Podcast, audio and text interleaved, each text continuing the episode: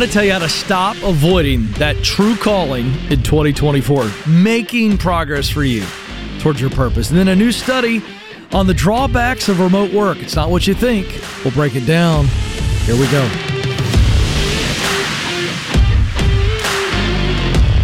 Helping you win in your work life so that you're winning in other areas of your life. This is the Ken Coleman Show. I'm Ken. And uh, let's talk about that little voice, that nagging voice. Maybe it's a nagging voice, maybe it's a, a whisper, maybe it's shouting at you. So the question is are you really, truly unclear on what that calling is? Now, you may not know all of the minutiae, the details, the timeline, but are you really unclear about that nagging calling, that call to be the person that you know you're supposed to be? Or are you hiding from it? I think many of you know the direction you're supposed to be going in. Why do I have such confidence in this? Because I've coached over 7,000 people in the air, and many of them present themselves as unclear, unsure. And then when we get into the coaching call, they are sure. They just don't have a lot of confidence. There's a difference between being sure and having confidence. I'm sure that I'm supposed to do this, but I'm not confident that it's going to work out the way that I want it to work out. So, you who say, mm, I don't know if I'm clear on what it is this calling is, I think you do know. I think you're aware of your talent, what you're good at. I think you're aware of your passion, the work you love to do. I think you're aware of of your mission, the results that you're supposed to contribute to the world. I think they've been confirmed in your heart over and over again throughout your life. And the reason you keep hearing the voice is because you can't deny it. You can't put it out of your mind because it's on your heart, seared into your heart. But the reality is is you're just like I was for years. You're terrified to fully step into the arena, to step out. So what you do is you keep ignoring it or trying to distract yourself so you don't hear the voice. You can't really turn it down though. The reality is is that doing that thing, responding to the call would require you to walk a daunting path that is littered with unknowns. Take you to my story. Pretty clear the call was for me to be on a microphone, to be on stages, to be on radio and television. I really did believe that with all my heart, but I had no idea how I was going to get there. In my early 30s, three kids, no clue how I'm going to get there. I didn't know a whole lot in the what category or the where category, and I knew nothing in the how category. So I have all these big unknowns. It was terrifying. Is this a waste of time? Is there a better option? Those are big questions that get very detailed as we begin to pursue to answer the call. So, for some of you, the calling really is a crazy, intimidating Mount Everest. For me in broadcasting, it was absolutely very, very difficult. Now, the idea of that summit is awesome and awe inspiring, and it inspired me, and I'd get excited and romantic about it until I realized now I actually have to figure out how to climb all the way up there. But when you just look at the top of the mountain, it's exciting. But when you think about, oh, now I actually have to figure out how to climb the mountain, your imagination and your survival instincts go crazy.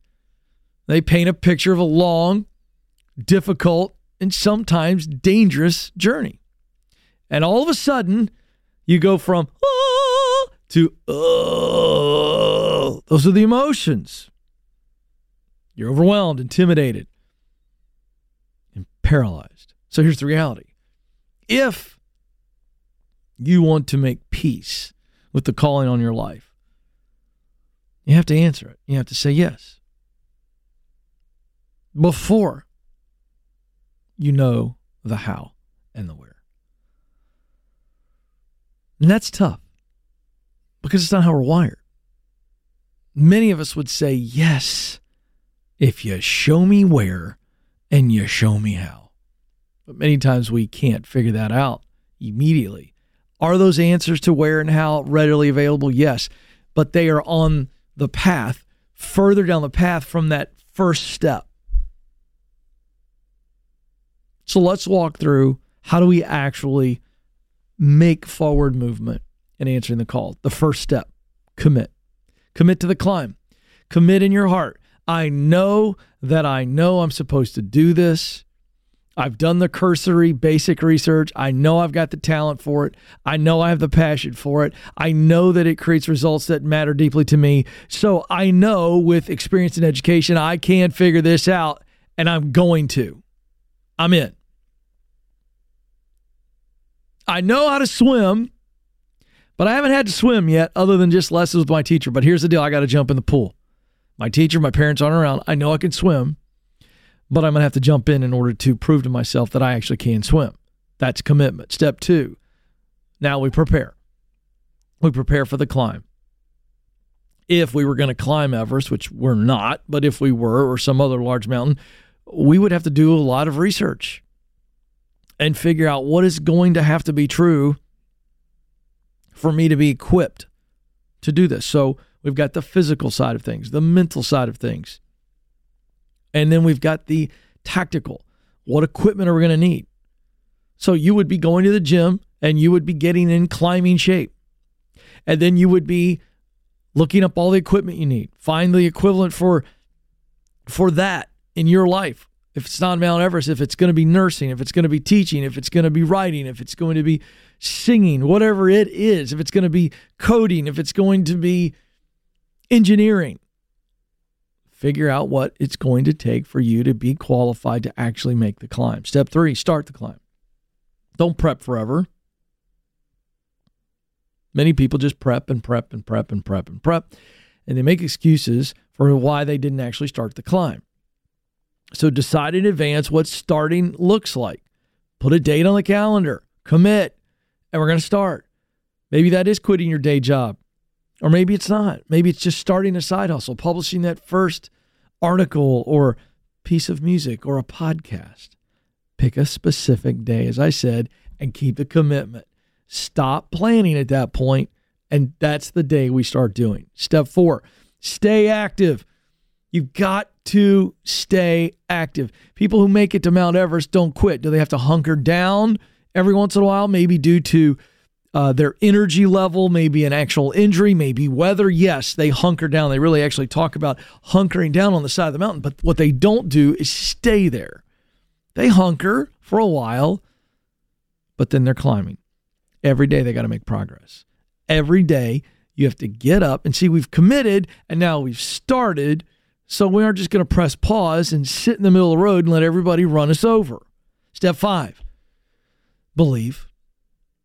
You're going to need a lot of faith on this journey. And as a person of faith, I really do believe that you've got to be able to trust in God. But I also got to believe in myself too. There's no 100% safe, formulaic path to the top of Everest or to your professional destination. You're going to encounter the unexpected. Choose to believe that you have what it takes. Remind yourself, I do have the talent, I, I do have the passion. I really do. I can actually get there. It can work. And if I actually stay and I stay with it, and now that means I stay mentally and I stay with it physically. There's two types of staying. I'm going to stay the course mentally. I mean, I'm I just refuse to quit and and now that translates into the emotional and the physical to where I am actually continuing to go. And when I do that, I will get there. Opportunities that I never saw will approach. Why? Because I just kept moving. Here's one thing to think about most people will quit in the middle of this journey. And so many opportunities came to me because I just simply stayed around long enough to where somebody was like, Oh, I didn't know you were here. And I will tell you that other people dropped off. People didn't stay with it. Ah, I'm not doing this. I'm moving on. The only moving you need to be doing is moving forward. I don't care what the pace is, move forward and watch things move on your behalf. Answer the call. We need you.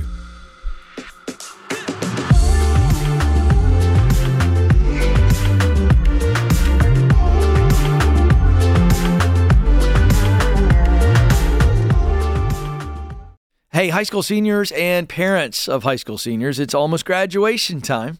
And if you're not sure about next steps, I want you to listen to this. Coding skills are essential in today's workforce.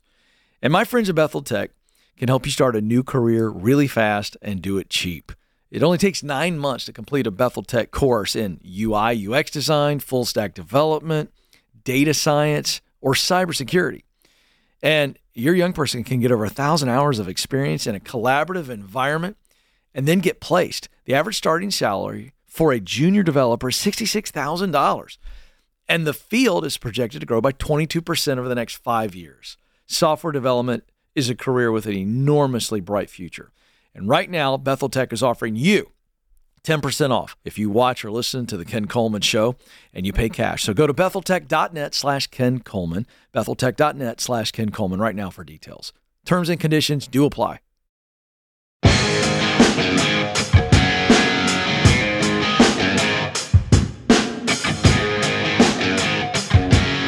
Welcome to the Ken Coleman Show. Hey, if this show is equipping you, encouraging you in any way, would you help us by spreading the word? You could do that if you're on YouTube by liking the videos you're watching, subscribing to the channel, and sharing as well.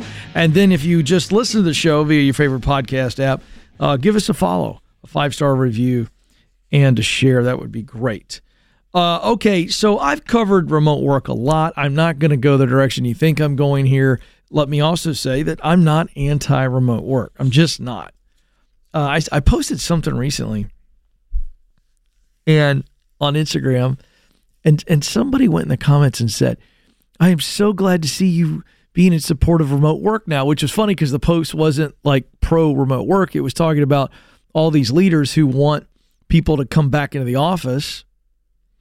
And uh, I was saying, look, if you want to get remote workers back in, you got to do more than, you know, pizza parties and all these basic incentives people the reason they like remote work is because they crave freedom give people freedom autonomy in their work and they'll probably come back in. Because that's really what they're looking for. So anyway something to that it was from the show. And somebody goes on and goes i'm so glad to see you say something positive about remote work. I almost unfollowed you. And i'm like good night folks. I'm not anti-remote work but i've been very clear that i think that remote work limits teamwork. I don't think that remote workers are lazy, and I don't think remote workers can't be productive. I don't think that. I think they can. I would be a fool to say otherwise because the data is very, very wide um, as, and deep as relates to productivity. What I have said was, is I think that it hurts collaboration and team building and culture building.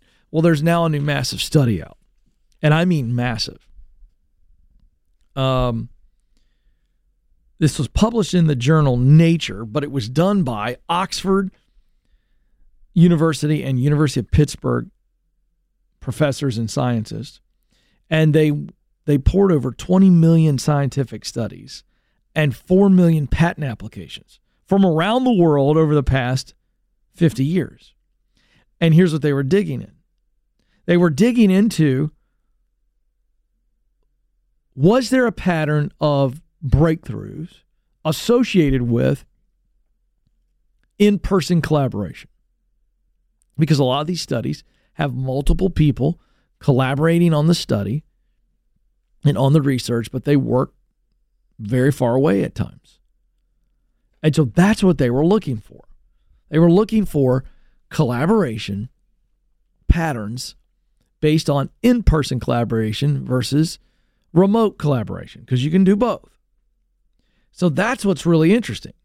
Now, before I get into the study, understand that a lot of CEOs, and this has been widely reported, have a similar position as I do. That, you know what, when people are together, there's just better energy, better culture. Um, and that's what we're longing for. And that's been the big thing. And it's been about, well, you know, we can get more done if we're together. And it's a little bit of the quantity play. But this study comes in looking at the quality play. Is the work better when there is in person collaboration versus remote collaboration? That's what they were seeking to find. And here's what they found collaborating in person did produce more breakthroughs. Now they're studying all the scientific research based work. So if you want a caveat or an asterisk, that's the one. Because they're not studying every type of work across multiple industries. What they're studying is when people are scientifically experimenting and researching and they are collaborating, was there a change? And the change was very positive. And uh, not the change, there, the difference was that there were more breakthroughs when people were collaborating in person versus remotely. Interestingly enough, the farther away team members were from one another. So sometimes they weren't even in the same time zone. The worst chance they had of producing work that was groundbreaking. Teams located in the same city, for example, were 22% more likely to produce innovative patents than teams spread out by several, several hundred miles or more and 27% more likely to produce pioneering insights. So, innovative patents, pioneering insights. It's not even close. Not even close. So we so we okay, okay, what do we take away from this? I'll tell you what I think it is in just a minute. One of the uh, economists who co authored the paper on the study, Carl Benedikt Frey, said if you think of it purely from the perspective of trying to develop breakthrough technologies, you should probably be on site as much as possible. In other words, the more creative or the more innovative that you need to be, you should be in the same room. That's the big bumper sticker takeaway. And that does not in any way make a case against remote work. You could be a company that is 100%. Everybody's remote work. But if we've got to get to the bottom of something, we've got to be super creative. We got to be innovative. We got to solve a very important problem. We're not going to be remote for a couple days. We're going to be all in the same room and we're going to lock it down and we're going to get after it and we're going to harness that energy. That's the big takeaway.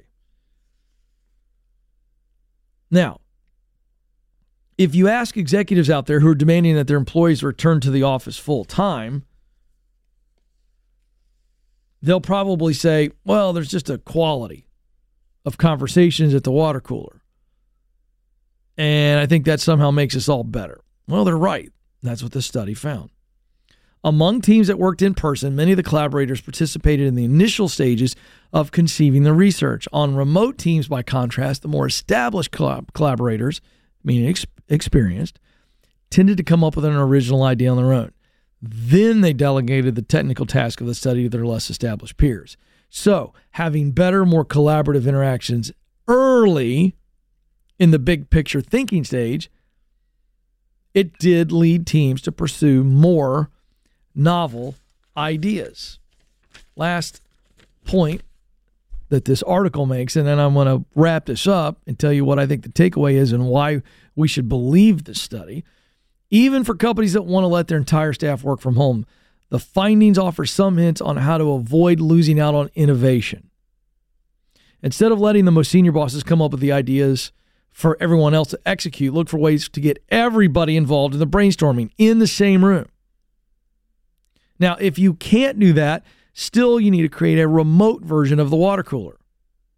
People can be a little bit shyer on Zoom, but if you can make it fun, the idea is to get everybody literally on the same page, even if it's Zoom and there's like 47 of you.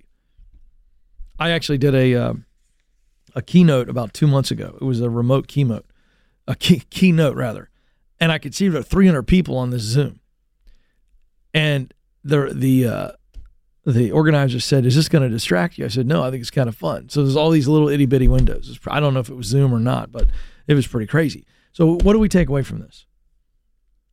There is nothing as powerful as putting people in a room where they can watch, feed off of each other's energy, bounce off of each other's ideas, and then receive affirmation when they make a contribution. I think those are the three factors that make in person innovation second to none. In person collaboration is more powerful for those reasons.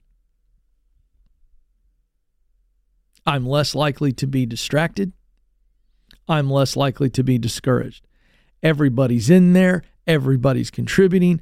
I'm getting feedback, I'm getting challenged, I'm getting ideas that maybe I wouldn't have gotten, but when I hear it, I'm able to go, "Oh, that's a good idea." Well, yes, and what about this? And those three factors come together for what is, I believe, a palpable, you can feel it in the room, momentum because everybody's working towards the same thing. We're all feeding off of each other's ideas, energy, and the reward system. I throw out an idea or I throw out something and my colleagues go, oh, that's good.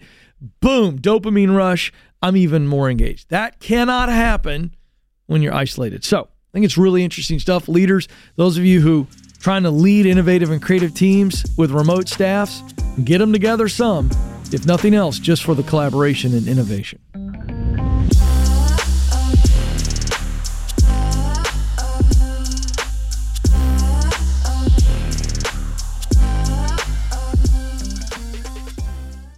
This episode is sponsored by BetterHelp. Don't we all need help being better? And they're great at it. You know, we all carry around a lot of stress from our family life and our professional life, and it can just hit us at the same time big stuff, small stuff. And we can talk to our friends, or maybe you have a great relationship with a leader at work or a coworker, but you may not feel comfortable telling them everything. I know I wouldn't. And when we keep things bottled up, it will eventually leak out, and it's really negative. But therapy, it's a safe space to get everything off your chest with an unbiased professional and figure out how to work through the stuff that's weighing you down. So, if you've thought of therapy before, you're thinking about it now, please try BetterHelp. Therapy isn't just for people who've gone through trauma, it's great to build skills, to become better personally and professionally. And BetterHelp is flexible enough to fit your busy schedule because it's completely online. All you do is fill out a short questionnaire to get matched with a licensed therapist. And you can switch therapists at any time for no extra cost. It's time to get stuff off your chest with BetterHelp. Visit betterhelp.com slash Ken today to get 10% off your first month. That's betterhelp, H-E-L-P dot com slash Ken.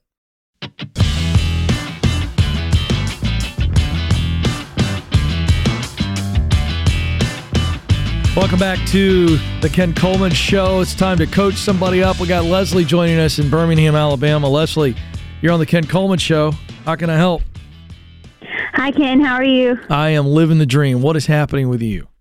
Awesome. Thank you so much for taking my call. Um, so, just uh, just to provide some background, I was actually a caller on the Dave Ramsey show, and you were um, hosting with Rachel. Okay. And so you had gifted me the Get Clear assessment. Good. Um, we we talked about how kind of ADHD factors into my job struggles, yeah. and so kind of my current question is, um, you know, I have a master's in accounting. I'm currently an accountant, uh, but it's just I don't know if it's the ADHD or after taking your assessment. Honestly, I'm also wondering if it's just that it's not really something I'm passionate about, but my productivity is not near as high as it needs to be. Yeah. Um, and I'm just wondering, you know, I have a master's, and so, you know, I'm wondering, can I still use this degree?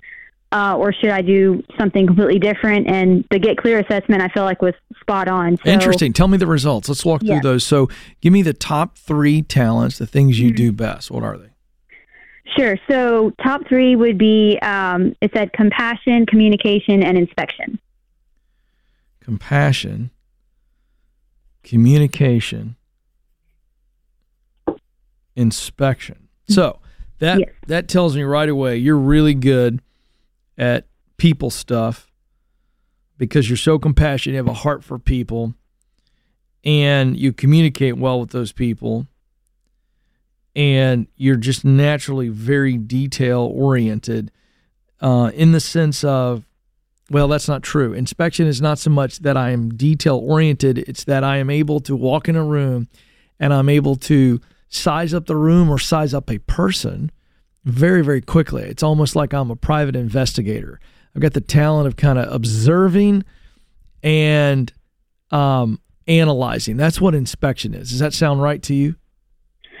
Yes, I, I would say so. I think I'm more observant in some situations, but if I'm interested in something, I can pretty quickly come to a conclusion. Hundred about it. percent.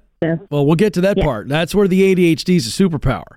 So, for instance, Mm-hmm. uh, I am super observant when it comes to people, sports, history, politics, business, leadership. Those are some things where I go, oh, man, I, I'm in. But man, you start Mm-hmm. throwing math and science and interior decorating and I don't know, I'm trying to think of other things. I'm I'm out, right? Yeah. So you have your areas of Mm-hmm. super interest. Okay. Now let's talk about passion and what you love to do. We're talking about a task or a role you love Mm-hmm. to fill. What the assessment tell you? So it said uh, researching, protecting, and advising. Okay. And you agreed with that? Yes, those are 100%. I agree. Isn't that fun? Researching. Yeah, uh, th- pro- yeah, go ahead. Give me your Oh, thoughts. oh, I'm I'm so sorry. Well, okay, so the researching and protecting, yes, 100%, like to the max. Um, advising, I'm not so sure because I don't view myself as a people person, but when I think about the situations where I feel energized and where I feel the most happy, it is in situations that like benefit people or like I, like I want to help people, but it's That's the I compassion. as yeah. Yeah, but you know what? So- You you may not consider yourself a people person and that you don't think you're Mrs. Mhm. Charisma or Mrs. Extrovert. Is that what I'm hearing? Sure, yeah, I like to be around people, but I don't I don't necessarily like being the center of attention or anything. That's So, fine. So you've just mislabeled yourself. Stop that. mhm, Okay. Because you're really good with people, yes or no? Ah, You are. I don't know. Someone who's got the gift of compassion, the talent of compassion. That means Mhm. care. you just said you you really come alive when you're taking care of people. That's compassion. Yep. And you you come alive when you're communicating with people, maybe in that process. But I mean, you're good Mhm. with people. You, you, you your Okay. assessment can't be right. It can't be right if you say you're not good with people. Sure, I see what you're saying. Yeah, because of because people. of my Yeah. interests and passions. Yeah. Okay. you are. You just are suffering from All a lot of confidence issues, but we're going to fix that. Okay. Sounds good. All right. Now let's get your missional result. What What was your driving Mm-hmm. thing you're most motivated by producing? Is what?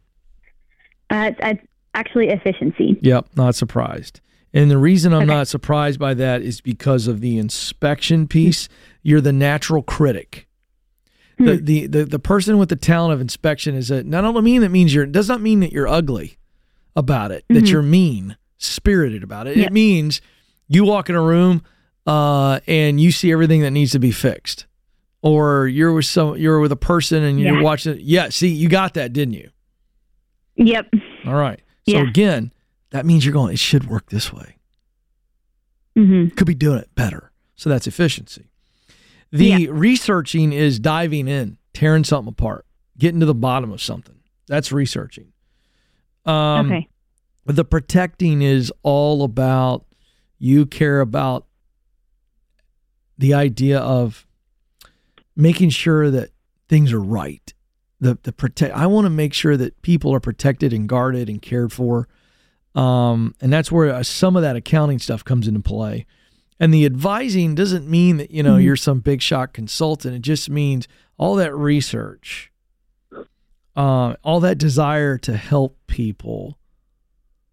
It comes out when you tell them, "Here's how I can help you," and that's where you Mhm. see how communication and advising match up, Yes, for sure. and inspection and research match up, and then compassion and protecting match up.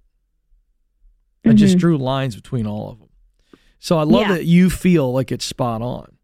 So now that we Yep. know, now that we're really crystal clear on who you are, the reason you're not productive in that accounting job is what? See if you know the answer based on what we just talked about.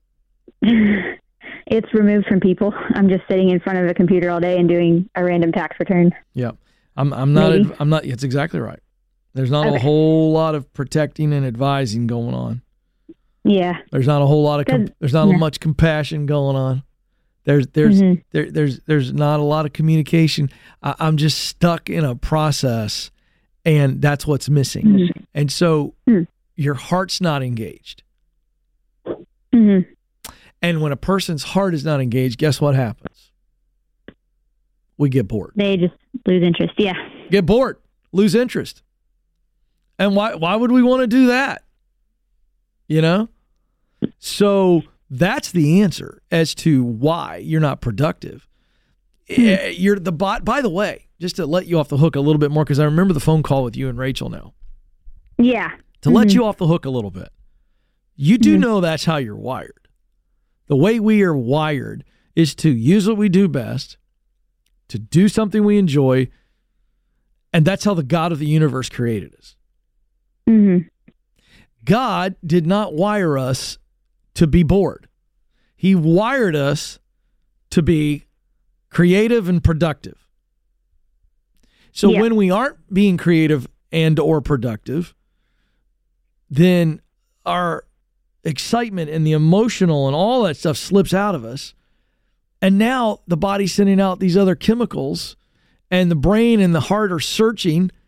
So it's sending out all this negative stuff and stress and everything else eh, because our body's used to the thriving and the adventuring and the the the exerting and going after it. So that's what's going on. Your body's working against you. hmm And naturally you're trying to like so you crave something else so I can get some excitement in my life and you ended up don't not getting the work done that you need to get done. So that's what's going on. You don't need to scratch your heads anymore. Yeah. So and the should you- ADHD just amplifies it. ADHD amplifies it. Yeah. because that would happen to a person who doesn't have ADHD. But to a person with ADHD, it's very important that you are absolutely doing work that just completely engages you. hmm So, long term, yes, we're not going to be doing accounting work. Not not Yeah. this not the kind you're doing now, at least. hmm Uh, it, let's, for instance, if you were researching all day long ways to save family businesses money or whatever, whatever, and and then you were taking those strategies and you were talking with people all day long and you were presenting, you know, hey, here's what you need to do to save money here. Then I could see that, but I just don't think Yeah. that's that opportunity is going to be there in the accounting world. So the question becomes, what what if you were going to be researching most of your day? Protecting most of your day, advising most of your day, what would that look like? Because what this assessment does for you is give you a job description, Yes. high level job description. So you need to start looking mm-hmm. up, looking out there and going, all right, I know that I'm going to be in the process and people side of things. Yes, I'm going to be involved with mm-hmm. processes to some degree, but it's got to have a people result attached to it. Does that make sense? Yes.